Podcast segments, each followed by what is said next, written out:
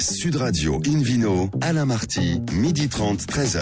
Bonjour à toutes et à tous, bienvenue à bord de ce premier euh, numéro de cette nouvelle année 2019. Toute l'équipe d'Invino Sud Radio vous souhaite une excellente année, plein de bonnes résolutions, dégustées avec modération, mais plein. Euh, je rappelle que nous sommes la seule émission de radio en langue française à 100% dédiée à l'univers des vins et spiritueux. Comme l'an passé, nous sommes en public et délocalisés au restaurant Bar Vin Nicolas Paris, au 31 Place de la Madeleine. Vous écoutez d'ailleurs Sud Radio à Monaco, pourquoi pas sur 97.1 et on peut se retrouver tous ensemble sur notre page Facebook Invino. Aujourd'hui, un menu qui prêche, comme d'habitude, la consommation modérée et responsable, appellation Pixelou. On va en parler. L'actualité également du vin euh, à l'occasion de cette nouvelle année. Le Vino Quiz pour gagner des cadeaux. Et puis la question euh, du jour est à quoi servent les critiques en vin, mon cher David Cobol hein? Oui. Euh, On verra si c'est à rien ou alors à beaucoup. Vaste sujet. On en parlera tout à l'heure. Aujourd'hui, les premières stars de 2019 s'appellent Laure Gasparotto, Hélène Pio, Philippe Forbach et David Cobold. Bonjour à tous les quatre. Bonne année Bonne, année, quoi. Alors, ce réveillon. Hélène, il était sympa ou pas Alors, racontez-nous. Bah, J'ai fait ce que j'avais promis. Vous avez petite mine quand même, là, Ah, J'ai dansé sur la table avec une robe à paillettes. D'accord. Et, et vous, Laure, vous avez dansé sous la table ou sur la table alors Voyons. Voyons. Ah, Je pose une question. Voyons, Vous aviez un programme également, Laure. hein. Vous en aviez informé tout le monde à l'antenne. Oui, c'est vrai.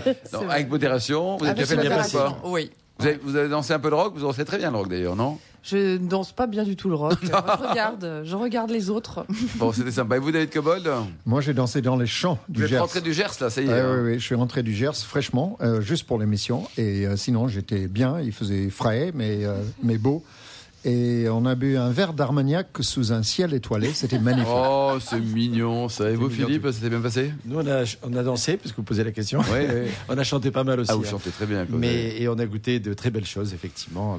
On a dormi sur place. Sur place, quoi. Donc c'était un réveillon sympa. Bon, en tout cas, euh, on est content de repartir tous ensemble pour cette, euh, ce nouveau millésime, on va dire. On commence l'émission avec vous, Laure Gasparotto, journaliste au Monde, pour nous parler de- du château Talbot. C'était dans quelle région, ça? Alors, c'est à Saint-Julien, euh, sur la rive gauche de Bordeaux. Euh, j'avais, j'ai envie de partager avec vous ce moment rare qui m'a été donné de vivre. Euh, c'était donc euh, une fête que la famille Cordier a donnée pour euh, les- le centenaire de, de son achat de- du château Talbot. Donc, château Talbot appartient à la famille Cordier depuis 1918. Et donc, j'ai participé à une dégustation verticale sur 100 ans. De Il y avait pas 1900 100 millésimes, quand même. Il n'y avait pas 100 millésimes parce qu'ils avaient fait des- une dégustation euh, préparative pour sélectionner les vins à nous, à nous présenter à nous une vingtaine de dégustateurs du monde entier venus exprès. Même quelqu'un est venu de Singapour, d'autres d'Angleterre. Parce que c'était quand même euh, une aventure, euh, une machine à remonter le temps. Formidable.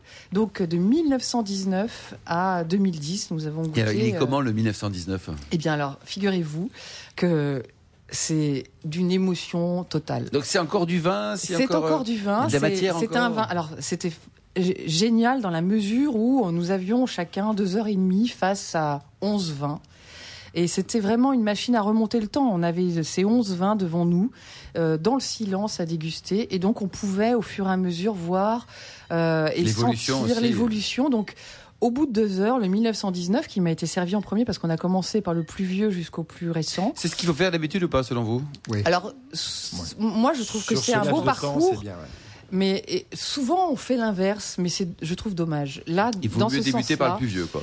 euh, du Plus coup, on, on- on- on re- on revient de 1919 à nos jours et c'est un parcours formidable. Et 1919, donc, était d'une d'une délicatesse. Euh, le bouquet n'a cessé de s'ouvrir. Il n'est pas du tout fatigué. C'était pas du tout des arômes d'humus ou de cuir euh, comme on peut, on pouvait l'imaginer. C'était des arômes floraux. euh, et surtout des arômes de rose ancienne. Euh, et, c'est un, et ce sont des arômes que j'ai retrouvés donc avec 1919. euh, on a goûté euh, 1926 qui était Et mon tout préféré. ça sans accompagnement. C'était Ah le, non, le vin pur où il y avait à chaque fois les Un tête à tête, un tête à tête en face de chaque vin. Génial. Et alors, euh, on, on- on imaginait ce qui avait pu se passer à chaque fois. On a goûté hein, le, le 1926, c'était vraiment mon préféré. Alors après, il, il a évolué. pardon, Alors 1919, 1926. 26. 26, alors qui est allé après sur des arômes de piperade, Euh, donc euh, c'est souvent hein, le cabernet euh, rappelle Ouais. le, le poivron. Et là, c'est allé vraiment, mais jusqu'à la piperade. C'était presque comme on a l'impression de manger de la piperade. Alors c'est parfois un défaut. Là, c'était c'était assez Et vous avez dégusté, là, la bouteille était débouchée depuis peu de temps ou, Elle était débouchée depuis une heure avant. Une heure pense, avant, ouais. d'accord. Et le 1919, c'est incroyable parce qu'il était même pas servi en bouteille. C'était, il n'avait plus que des demi-bouteilles. Donc c'était Ah oui. même en demi-bouteille, il avait été conservé magnifiquement bien. Alors on a goûté 1934, qui était une dense, charnue. 1945. Alors 1945, c'était incroyable parce que c'était un millésime victorieux. Vraiment, tout à coup, c'était poivré, c'était euh, de la rose ancienne aussi, mais quelque chose de majestueux qui s'exprimait, quelque chose qui, qui n'est pas vieux et qui peut encore vieillir. Et ça en bouteille, pas en magnum. hein, Ça, c'était euh, en bouteille. Alors, en 1955, qui était poivré, qui était encore salivant. Euh, 62, alors lui, c'était plus, plus cuir, justement, et plus uniforme. 75, qui était puissant, mais un peu court. Et alors, en 86, 1986, là, il y a quelque chose qui fait que je décroche un peu de la dégustation. Et en réfléchissant un peu, je me suis dit, tiens, en 82, Mm. Robert Parker arrive Mm. tout à coup, le goût de Bordeaux s'internationalise. Mm. On, on sort de l'ADN de, de, de la délicatesse ça, vous le sentez de Château vraiment Talbot. Ah, je vous assure, parce que euh, je, je goûte le 86 et ce n'est qu'après je me suis dit pourquoi tout à coup celui-là ressemble n'est- plus dans la ligne d'avant. Ça n'avait pas la même, le même nombre d'années non plus. hein. Ça n'avait. Alors après, c'est sûr qu'on va Mm. vers le plus jeune. Euh, Et donc, malgré tout, il y a quand même un style qui change. Et 1996, alors là, c'est carrément très boisé. On va vers quelque chose de masculin, de carré, de musclé. On sort du côté féminin qui était là jusque-là. Et puis 2005, tout- c'est pareil, c'est chocolaté, puissant. Et 2010, là, il y a quelque chose un peu renouveau. De nouveau, l'élégance d'avant qui revient. Donc, on sent peut-être le départ de Une la mode quoi. euh, La- la américaine euh, revenue. La pendule revient. Mm. Quand on s'interroge, on apprend que Stéphane de Renoncourt euh, est arrivé pour conseiller à partir de 2008. Et hop, 2010, il y a une On réponse sent une dans le vin. différente. Quoi. Et alors, c'est vraiment formidable. C'est une expérience extraordinaire parce que je, ça me réconciliait aussi avec le sens du vin, avec pourquoi je fais ce métier. Euh, c'est vraiment la dimension historique, la dimension culturelle. Et puis aussi, c'est aussi l'histoire d'une famille sur un lieu qui se raconte sur Bien 100 sûr. ans. Et tout ça est vraiment très émouvant. Tous les dégustateurs qui étaient là, il y avait beaucoup de sommeliers, David Bureau, euh, Gérard euh, de, de- de chez Ducasse, euh, Gérard. Marjon, enfin, des, des grands sommeliers qui sont là et, et qui ont raconté aussi leur, euh, leur ressenti. C'était vraiment une expérience Grand extraordinaire. moment. Et vous faites Voilà. euh, partager l'expérience avec beaucoup de dévotion. Alors, merci beaucoup, Edwin Sud Radio. On retrouve Philippe Forbach, président de la Sommellerie française, qui a aussi beaucoup d'émotion, pour nous parler de Saint-Lô. Alors, Saint-Lô, on est où, là, Pic Saint-Lô Pic Saint-Loup, on est euh, dans, dans l'Hérault, on est dans le sud de la France. On est à une vingtaine de kilomètres au nord de Montpellier, pour situer plus précisément les choses. Alors, le 1919 à Pic Saint-Lô, il est comment Il est euh, alors juste juste un, un petit complément d'information sur ce que vient de nous expliquer Laure Gasparotto. Quand on goûte des, des- des vieux millésimes entre guillemets, on goûte une bouteille quasiment. On peut pas dire que tous les 1919 que vous allez avoir au fond de Oui, votre vont avoir le goût de, de- des arômes de rose et cette délicatesse qu'on peut avoir. On peut tomber sur des bouteilles effectivement très humus, très sous bois, etc. Voire morte. hein. voire mortes, oui. Mm. complètement madérisées, oxydées, etc. Donc c'est voilà. Et, et souvent dans ces dégustations, et c'est normal, hein, les, les châteaux ouvrent un certain nombre de bouteilles pour ne garder que celles qui Bien sont sûr. représentatives de l'excellence de la conservation. Et d'ailleurs, elles avaient été euh, reconditionnées en 2007. Ah, Les oui. bouchons Donc, avaient été dire- changés en 2007. C'est-à-dire Voilà. goûter à cette époque, valider à cette époque, Ouais. et donc leur donner un nouveau souffle. pour une deuxième jeunesse. Quoi. Alors, pour revenir à notre euh, Pic Saint-Lô, donc c'est une appellation, et depuis 2017, c'est une, AOC, d'ailleurs une AOP en tant que telle. Avant, c'était un coteau du Languedoc, un Languedoc Pic Saint-Loup. C'est passé par différentes étapes, et c'est aujourd'hui. Non seulement c'est une montagne avec un- un profil particulier extrêmement reconnaissable, mais en plus, c'est l'un des symboles, effectivement, dans les, dans les vins du sud de la France et du Languedoc en particulier. Euh, on y produit euh, essentiellement des vins blancs, même si on peut faire un peu de rosé aussi dans le Pic Saint-Loup, élaborés à partir euh, Vin, vin rouge. de, de- pardon de vin, de vin rouge. Oui, je pardon. crois, je crois En bien. début d'année, oui, pardon. Et, et à partir Il d'un était cépage bien votre rouge, réveillon, Philippe Cinq jours après, il c'est toujours plus qu'il dit. Voilà. Mais non, pas du tout. On a goûté des jolis blancs du coin, après. mais n'ont pas droit à l'appellation. Alors, pour effectivement, pour, pour que ce soit bien clair, on y produit essentiellement du rouge, un peu de rosé, Et le cépage principal de cette appellation, c'est le cépage Syrah. On doit avoir au minimum 50% de ce cépage euh, rouge qui est très sombre et qui donne beaucoup de caractère, avec des arômes poivrés, des arômes de fruits noirs assez, assez denses, euh, de violette parfois dans certains millésimes. Et on associe à d'autres cépages locaux, comme le carignan, décrié pendant longtemps, mais qui, lorsqu'il est planté sur des très jolis coteaux, c'est qui est le cas ici, un peu d'altitude, donne de très jolis résultats. Le euh, et également la counoise, qui est un cépage un peu inconnu que les gens de Châteauneuf connaissent bien et qui, qui donne effectivement une petite pointe d'originalité particulière. Il faut obligatoirement qu'il y ait deux cépages, avec comme le cépage dominant, vous l'avez compris, le cépage Syrah. Alors ça donne quoi? Des vins rouges, denses, euh, euh, avec un très joli potentiel de garde. C'est vrai qu'au bout de 2-3 ans, on a plaisir à goûter, mais franchement, si on a la patience d'attendre entre 6 et 10 ans le, bonheur est déjà beaucoup plus intéressant au rendez-vous. L'intérêt de ces vins, euh, ou l'esprit de ces vins, vient notamment de leur altitude. On est dans une, dans, un, dans une altitude relativement haute pour la région, dans un climat qui ne souffre rarement de, du manque d'eau, parce qu'il y a effectivement des, des automnes et des printemps qui sont en général assez bien arrosés. Euh, ce qui permet d'avoir une réserve hydrique intéressante et d'avoir aussi une, différence de température entre la journée et la nuit qui font qu'on a une préservation de l'acidité naturelle au niveau des raisins. Donc tout ça combiné, ça donne un vin au caractère particulier. Euh, pour le sud, effectivement, d'avoir cette, fraîcheur, c'est super intéressant. Et ça donne aussi un potentiel de garde beaucoup plus, euh, beaucoup plus marqué ce sont des vins aussi de gastronomie. Hein. Il faut manger un peu avec. Ce sont quand même des vins de caractère. Hein. Euh, il ne faut pas hésiter à aller sur euh, une belle viande. En cette saison, là, on est encore sur les gibiers. Ça marche parfaitement bien. Mais si vous aimez les viandes rôties, les viandes un peu en sauce, etc., c'est juste, c'est juste magnifique. Philippe, qu'est-ce qu'on peut conseiller à, des gens qui sont, c'est pas mon cas, hein, je vous rassure, végétariens? Qu'est-ce qu'ils peuvent faire quand, on conseille toujours des. Ça, c'est la première bonne question de l'année, là. C'était. je commence fort. Non, un tian, de légumes. avec des champignons mmh. notamment, c'est encore la bonne saison. Un carré de euh, chocolat. Ça, fonctionne bien. Et si vous avez un anglais, qu'est-ce qu'on peut lui conseiller un anglais euh De foutre le camp. non, non, non. Alors, vous voulez dire quelque chose? Oui, j'ai goûté, euh, j'ai goûté une fondue de poireaux avec du jaune d'œuf râpé. Et c'est pas mal avec le. Alors, c'est peut-être pas végétarien, parce qu'il y a de, de la. Ah, il y a un peu de la vegan, Mais bon, on peut enlever, on peut enlever l'œuf et mettre juste la On leur dira pas. On leur dira pas. Philippe, pour terminer, quelques vignerons euh, sympas. Oui, le domaine de l'Ortus, le domaine du Holirou, le Masbruguière, les, les vignerons du Pic, par exemple, font partie euh, des incontournables de cette jolie appellation avec des, prix qui montent petit à petit quand même, parce que c'est vrai que c'est quand même un peu moins accessible qu'avant. Mais euh, disons qu'autour d'une quinzaine d'euros, on peut vraiment trouver des très jolis vins. Merci beaucoup Philippe Orbach, merci à tous. Dans un instant, le Vino Quiz pour gagner des cadeaux en jouant sur invinoradio.fm. Et puis ensuite, la réponse à une grande question. À quoi servent réellement les critiques en vin? Sud Radio Invino, Alain Marty, midi 30, 13h. Retour au restaurant Baravin Nicolas. Nous sommes au 31 Place de la Madeleine pour cette émission en public et délocalisée avec Hélène, Hélène Pio et le Vino Quiz. Je vous en rappelle le principe. Chaque semaine, nous vous posons une question sur le vin et le vainqueur gagne un exemplaire du livre de Philippe Forbrac, Tout sur le vin. La semaine dernière. Dédicacé ou pas? Oh, Philippe, vous bien mettre une petite bafouille comme. Oh, j'espère bien. Début La semaine dernière était, la question était, la maison Charles Heitzig fut la première maison de champagne à a. Faire un champagne rosé d'assemblage. B. S'exporter aux États-Unis. Ou C. Faire un vin tranquille. Et, la, réponse est La bonne réponse était la B. S'exporter aux États-Unis. Tiens donc. Alors cette semaine, la première question de 2019. La première question porte sur le Pic Saint-Loup. Est-ce un vin produit au pied des Cévennes Réponse A. Des Pyrénées Réponse B. Ou des Vosges? Réponse C pour répondre et gagner un exemplaire du livre de Philippe Forbrac, Tout sur le vin. Bah, D'abord, il aura fallu écouter sa chronique.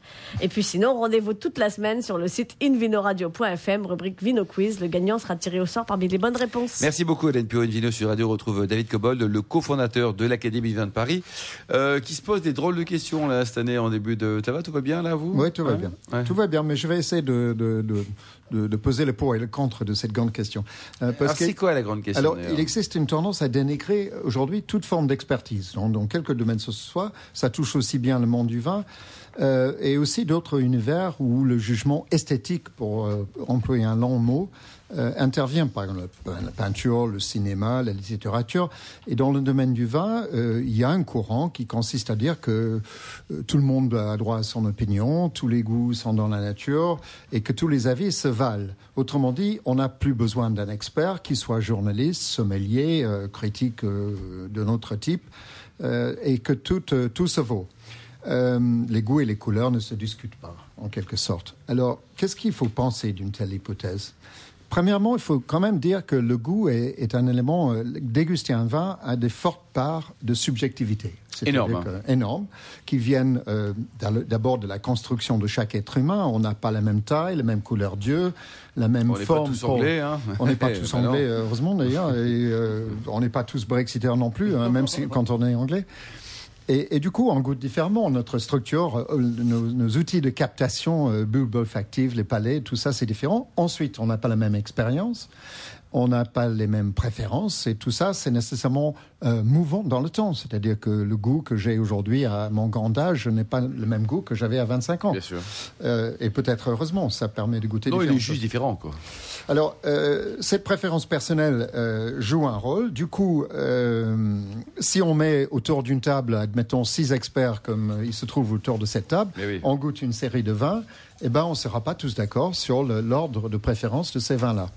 Euh, ça, c'est normal, c'est d'être humain. Alors, est-ce qu'il faut donc se passer des, experts critiques? Je dis pas si vite qu'il y a d'autres considérations à prendre en compte. Et le plus important entre toutes ces, considérations, c'est l'expérience. Eh oui. Lorsqu'on passe une bonne partie de sa vie professionnelle y compris euh, sa vie privée, parce qu'on est tous, euh, ou presque tous, vraiment des amateurs de vin avant d'être de professionnels. Mhm. Quand on passe tout son temps à écouter des vignerons parler, à goûter des vins, à lire sur le vin, à étudier sur le vin, euh, et quand on goûte, on goûte pas dans un simple but hédoniste, même si c'est très louable, on goûte d'une manière sérieuse, concentrée, en se focalisant, en prenant des notes eh bien, on accumule une expérience qui vaut quelque chose.